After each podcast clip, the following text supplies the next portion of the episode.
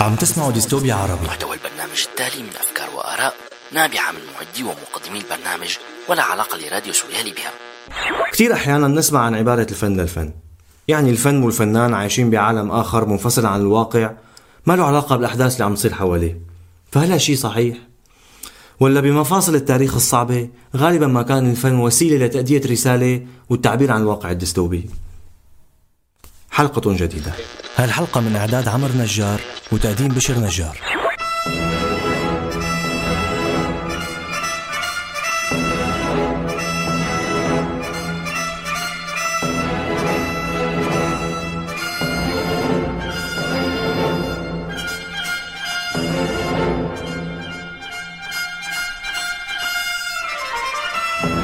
سنة 1937 كانت أوروبا عم تعيش فترة من الازدهار والهدوء النسبي. لأنه كان في قناعة عامة أنه العالم قدر يتغلب على آثار الحرب العالمية الأولى وعلى مشاكل الأزمة الاقتصادية الكبيرة سنة 1929 الركود الكبير. وبألمانيا البلد اللي عانى من نتائج الحرب والأزمة الاقتصادية كان الوضع ظاهريا على الأقل أفضل بكتير. النمو الاقتصادي قوي ما في بطالة وفرص العمل على قفا مين يشيل. بس بعيدا عن الازدهار كانت إسبانيا عم تعيش السنة الثانية من حرب الأهلية. قبل كم سنة بس تم إعلان الجمهورية الإسبانية. يلي فاتت بمشروع طموح لتطوير الاقتصاد الإسباني يلي كان كتير متخلف بهداك الوقت وحطت برامج لإعادة توزيع الدخل ومكافحة الفقر المدقع بالبلد. هالبرامج هي خوفت النخب الممسكة بزمام اقتصاد البلد وخاصة الأرستقراطيين وملاك الأراضي. يلي بلشوا يحسوا إنه البلد عم تفلت من بين إيديهم بسبب البرامج الإصلاحية. يلي كمان بدورها استفزت المؤسسة العسكرية اللي معروف عنها إنه كتير محافظة وبتقاوم أي مشاريع تغيير بالبلد.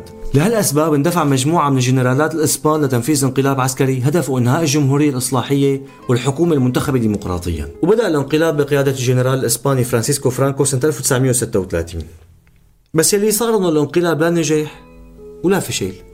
يعني لا قدر يسيطر على السلطة بمدريد ولا تم القضاء عليه بسرعة. بس قدر يسيطر على أجزاء من البلاد. وهيك دخلت البلد بحرب أهلية بين الجمهورية الإسبانية والمعسكر القومي بقيادة فرانكو. فرانكو كان عم يجي دعم من إيطاليا الفاشية وألمانيا النازية والبرتغال وإيرلندا. أما الجمهورية فكان عم يجي دعم سياسي من الديمقراطيات الأوروبية فرنسا وبريطانيا والمكسيك ودعم عسكري من الاتحاد السوفيتي.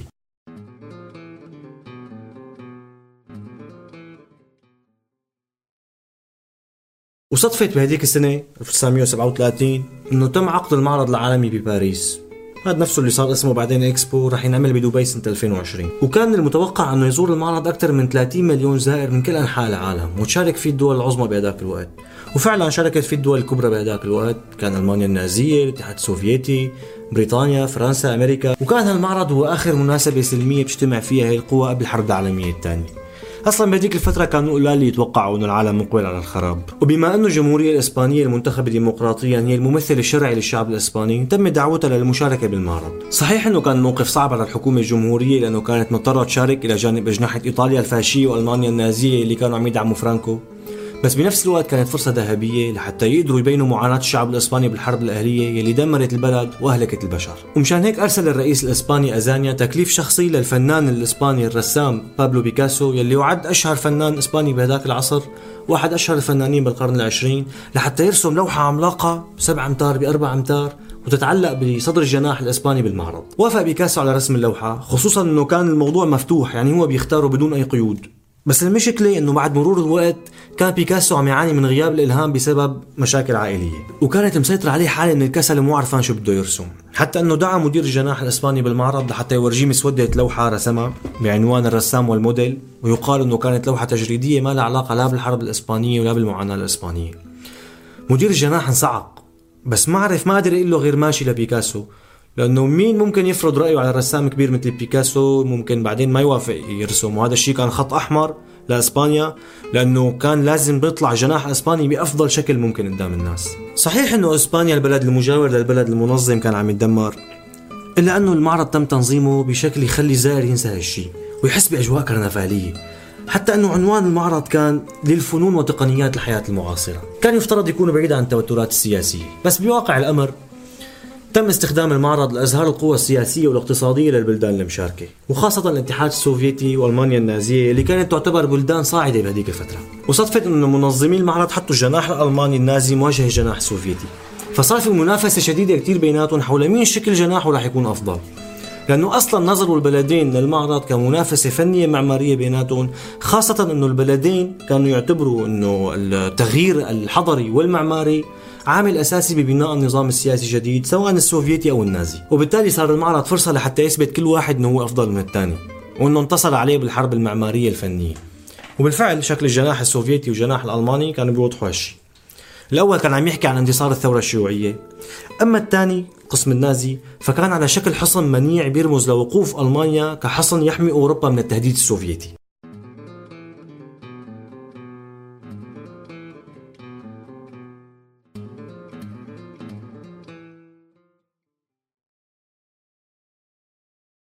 بيرجع مرجوعنا لوين؟ لعند بيكاسو. اللي كان قبل عدة أسابيع من انطلاق المعرض لساته ضايع ومو عرفان حاله شو بده يرسم. ليوم من الأيام كان قاعد بقهوة وعم يقرأ جريدة الهيومانيتي الفرنسية. قام قرا عنوان جيرنيكا المدينة الشهيدة امست رمادا وجيرنيكا هي مدينة صغيرة بإقليم الباسك الإسباني. كانت مناصرة للجمهورية وأهلها عم يقاتلوا ضد قوات جنرال فرانكو. قبل بيوم كانت تعرضت لقصف نازي فاشي دمر حوالي 80% من أبنية المدينة. أول شيء اجى الطيران رمى حوالي 31 طن متفجرات على مركز المدينة. بعدين نزل طار على ارتفاع منخفض وصار يضرب المدنيين الهاربين من المدفع الرشاش ولليوم ما حدا بيعرف حجم الخسائر الحقيقي لأنه المدينة كان فيها عدد كبير من اللاجئين اللي ما كانوا مسجلين واللي ماتوا تحت الأنقاض. وفعلا فتح هذا القصف باب الانتصارات على فرانكو. اللي قدر يدخل على بلباو عاصمة إقليم الباسك وسيطر على الإقليم بشكل كامل وعلى صناعاته الثقيلة. أدرك بسرعة بيكاسو إنه هي الفكرة اللي كان عم يدور عليها من عدة أشهر، وإنه الحدث المأساوي هو اللي بيمثل الوضع بإسبانيا، وخاصة إنه كانت هي من أوائل المرات اللي بيتم فيها تدمير مدينة أوروبية بقصف جوي.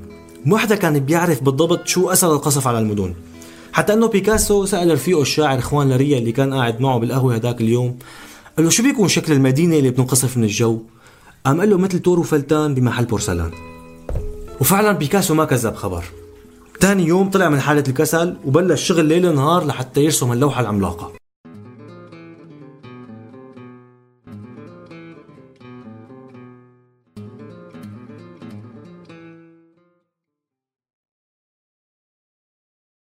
وبيكاسو ما كان الشخصية المشهورة الوحيدة اللي كانت عم تشتغل مشان هذا المعرض. مثل بيكاسو كان الكاتب الأمريكي إرنست هيمنغوي عم يعاني من حالة من الملل وغياب الإلهام. وكانت الصحافة عم تهجم عليه وتنتقده وتعتبره أفلس بعد نجاح روايته الأشهر بهديك الفترة وداعا للسلاح اللي كان مر على نشرها أكثر من خمس سنين. ومثل بيكاسو كمان كانت الحرب الإسبانية والمعرض العالمي بباريس سنة 1937 مخرج غير متوقع له. قرر هيمنغوي يروح على مدريد مشان يشتغل مراسل إخباري وكان يروح على الجبهة ويكتب مقالات صحفية لوكالات الأنباء وكانت تلقى نجاح كبير بسبب نفسه الأدبي. بس الهدف الأساسي لسفرته لأسبانيا كان الشغل على فيلم وثائقي بطور الإعداد اسمه أرض إسبانيا. وكان الشغل مو بس ببلاش كان يحط مصاري من جيبته لحتى ينتجوا فيلم يدعم الجمهورية الإسبانية بوجه الانقلاب. والهدف كان هو عرض الفيلم الوثائقي بالمعرض العالمي بباريس. وكان هيمنغوي وشركائه من الأسماء الكبيرة مثل الاديب الأمريكي جون دوس باسوس والمخرج الهولندي يوريس إيفنز حاطين كل جهدهم بالفيلم. وكانوا معتقدين إنه رح يلعب دور كبير بنقل معاناة الشعب الإسباني وتوصيف حالة الدمار بالحرب الأهلية. المهم رغم الخلافات والمشاكل تم إنتاج الفيلم وعرضه بالجناح العالمي بالمعرض العالمي بباريس. بس المفاجأة أنه الجمهور ما اهتم بالفيلم ولقى استحسان شريحة محدودة من المثقفين. ورغم إنه المعرض جذب ملايين الزوار من كل أنحاء العالم إلا إنه ما اهتموا كثير يزوروا الجناح الإسباني أصلا. رغم وجود أعمال فنانين كبار فيه. بس الجمهور ما كان سائل عن ديستوبيا الاسبانيه اللي كانت متجلية بألوان لوحة جيرنيكا تبع بيكاسو الكئيبة والكالحة اللي بتغم على القلب. ورغم إنه جيرنيكا ومأساتها ما كانت تبعد أكثر من 900 كيلومتر عن مقر المعرض العالمي بباريس إلا أنه فضل الجمهور زيارة معارض هيك مفرفشة وحديثة وحلوة وش فيها تقنيات جذابة مثل سيارة المرسيدس الرياضية بالجناح الألماني النازي. يعني خلاصته ممكن المجازفة بالقول. انه الجمهور فضل اليوتوبيا المتخيلة النازية عن ديستوبيا الإسبانية الحقيقية. والأسوأ من هيك إنه حتى لجان التحكيم الدولي ما اهتمت للجناح الإسباني. وحصل الجناح الألماني على أكبر عدد من الجوائز. ومن الأفلام حصل فيلم البروباغندا الألماني النازي انتصار الإرادة على الجائزة الكبرى للأفلام وما حظي فيلم أرض إسبانيا على أي اهتمام. وحتى لوحة بيكاسو ما قدرت تصحي ضمير العالم ولا تحسس العالم بمأساة ومعاناة الشعب الإسباني. على العكس تماما نالت نقد لاذع وما حدا فهمها ولا عجبت زوار المعرض. ولا عجبت أهل إقليم الباسك ولا حتى النقاد. وبيقولوا إنه الناس كانوا يتداولوا إنه هي لوحة شافت بس ظهر العالم إنه ما كان حدا يحب يطلع فيها.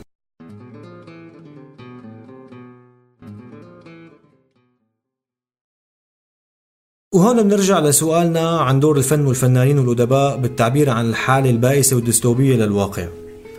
إذا ما حدا سائل عنهم ولا مهتم فيهم مثل قصتنا، شو استفدنا منه؟ أنا بقول لك إنه من هالقصة فيني أعطيك ثلاث نقط أساسية، أولاً صحيح هي الأعمال الأدبية والفنية اللي ذكرناها بقصتنا ما حازت على إعجاب الجماهير والنقاد، يمكن بسبب طوشة المعرض، بس بعد فترة قصيرة اختلف الموضوع كلياً، وحازت على إعجاب ونجاح كبير على المدى القصير والطويل.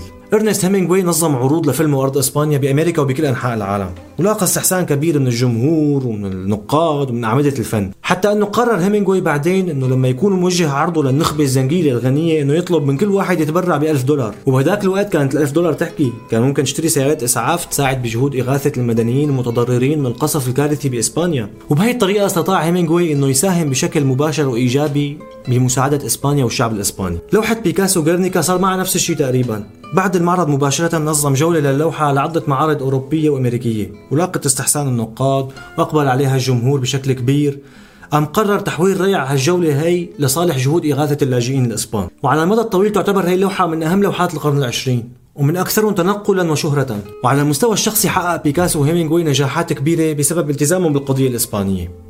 بيكاسو قدر يطلع من حالة الاضطراب اللي كان عايش فيها وهيمينغوي استفاد من تجربته بالحرب الإسبانية بتأليف كتابه لمن تقرع الأجراس اللي يعتبر من أكثر الكتب مبيعا وتأثيرا من القرن العشرين. والأهم من هيك أنه هي الرواية مهدت الطريق وإن بشكل غير مباشر لحصول هيمينغوي على جائزة نوبل للآداب عام 1954 وبالتأكيد هيمينغوي وبيكاسو ما كانوا الوحيدين اللي ألهمتهم الحرب الإسبانية. في كتاب تانيين مثل الكاتب الفرنسي أندري مالرو اللي كتب روايته الأمل اللي انشهرت بعدين وصارت فيلم وفي البريطاني جورج أورويل اللي كتب كتابه المعروف الحنين إلى كتالونيا وفي الفرنسي سانت اكزوبيري وغيره. ثانيا رغم إنه الفن بيبدو إنه ما له أثر مباشر على المسائل المصيرية الا انه هالرأي فيك تتأكد إنه خاطئ لما بتشوف الأنظمة السياسية وحتى الدكتاتورية منها بتبذل الغالي والنفيس لحتى تسخر الفن لخدمة أجهزتها الدعائية. وهذا هو الشيء اللي شفناه بالمعرض العالمي بباريس لهالسبب أنت كمتلقي لازم يكون عندك حس نقدي وتكون مصحصح للرسائل الاجتماعية والسياسية المتضمنة بالفن. وبنفس الوقت إذا كان عندك مواهب فنية وأدبية لازم تتعلم كيف تصقلها وتطورها بحيث تخلي الفن يعبر عنك وعن قضاياك. وإلا ما حدا حيسأل عنك ولا حتى شعبك نفسه. ثالثا بأواسط القرن العشرين يعني من 60 70 سنة تقريبا كان في وعي وتقدير للفن بأشكاله المختلفة وأهميته بتوصيف حياتنا ومشاكل منطقتنا. وحتى في شيء كان صادر بتكليف مباشر بشكل بيشبه قصة لوحة بيكاسو. يعني خذ مثلا النشيد الوطني الجزائري. يوم بنص حرب التحرير الجزائرية طلب القائد الثوري الجزائري عبان رمضان من الشاعر الثوري المناضل مفدي زكريا أنه يكتب نشيد للحركة الوطنية الجزائرية.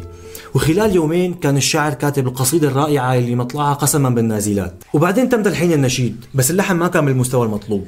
ونظرا لأهمية اللحن بانتشار النشيد وبالتالي انتشار القضية الجزائرية أرسل القائد رمضان الشاعر زكريا إلى القاهرة عاصمة الألحان بهذاك الوقت مشان يلحن النشيد تلحين أفضل. فتبرع الموسيقار المصري محمد فوزي ولحن النشيد بالشكل اللي بنعرفه حاليا الشكل الرائع الجميل جدا. وحقق النشيد نجاح كبير حتى إنه طلاب المدارس بالمشرق العربي وخاصة بسوريا كانوا بالخمسينات وبالستينات يغنوا النشيد بالمدارس وهالشي بسبب الشعبية الكبيرة اللي حاز عليها. أما اليوم فيا حسرتي لا عم نعرف نعبر عن حالنا ولا عن قضايانا ولا حتى عم نعرف نبكي على حالنا مثل العالم. بالأخير تذكر انه الفنان غير مطالب بتزويد تفسيرات مباشرة لأعماله الفنية والأمر متروك للنقاد.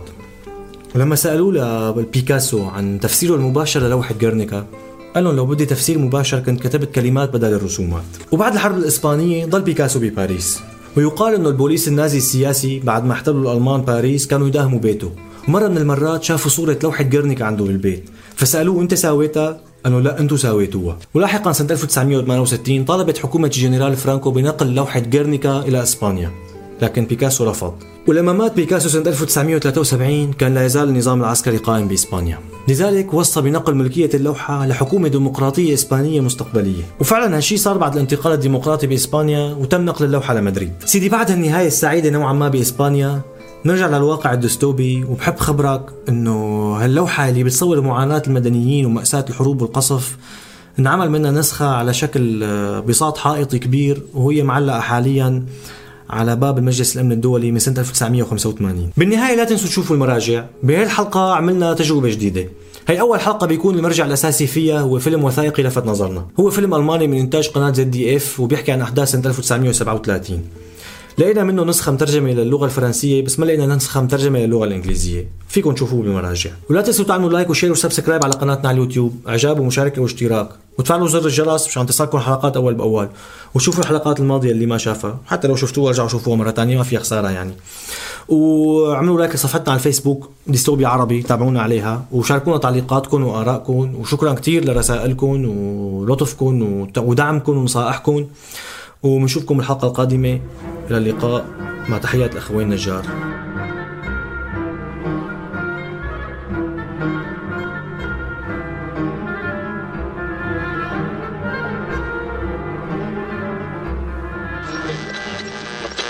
تقدروا تتابعونا على صفحتنا على الفيسبوك وقناتنا على اليوتيوب ديستوبيا عربي.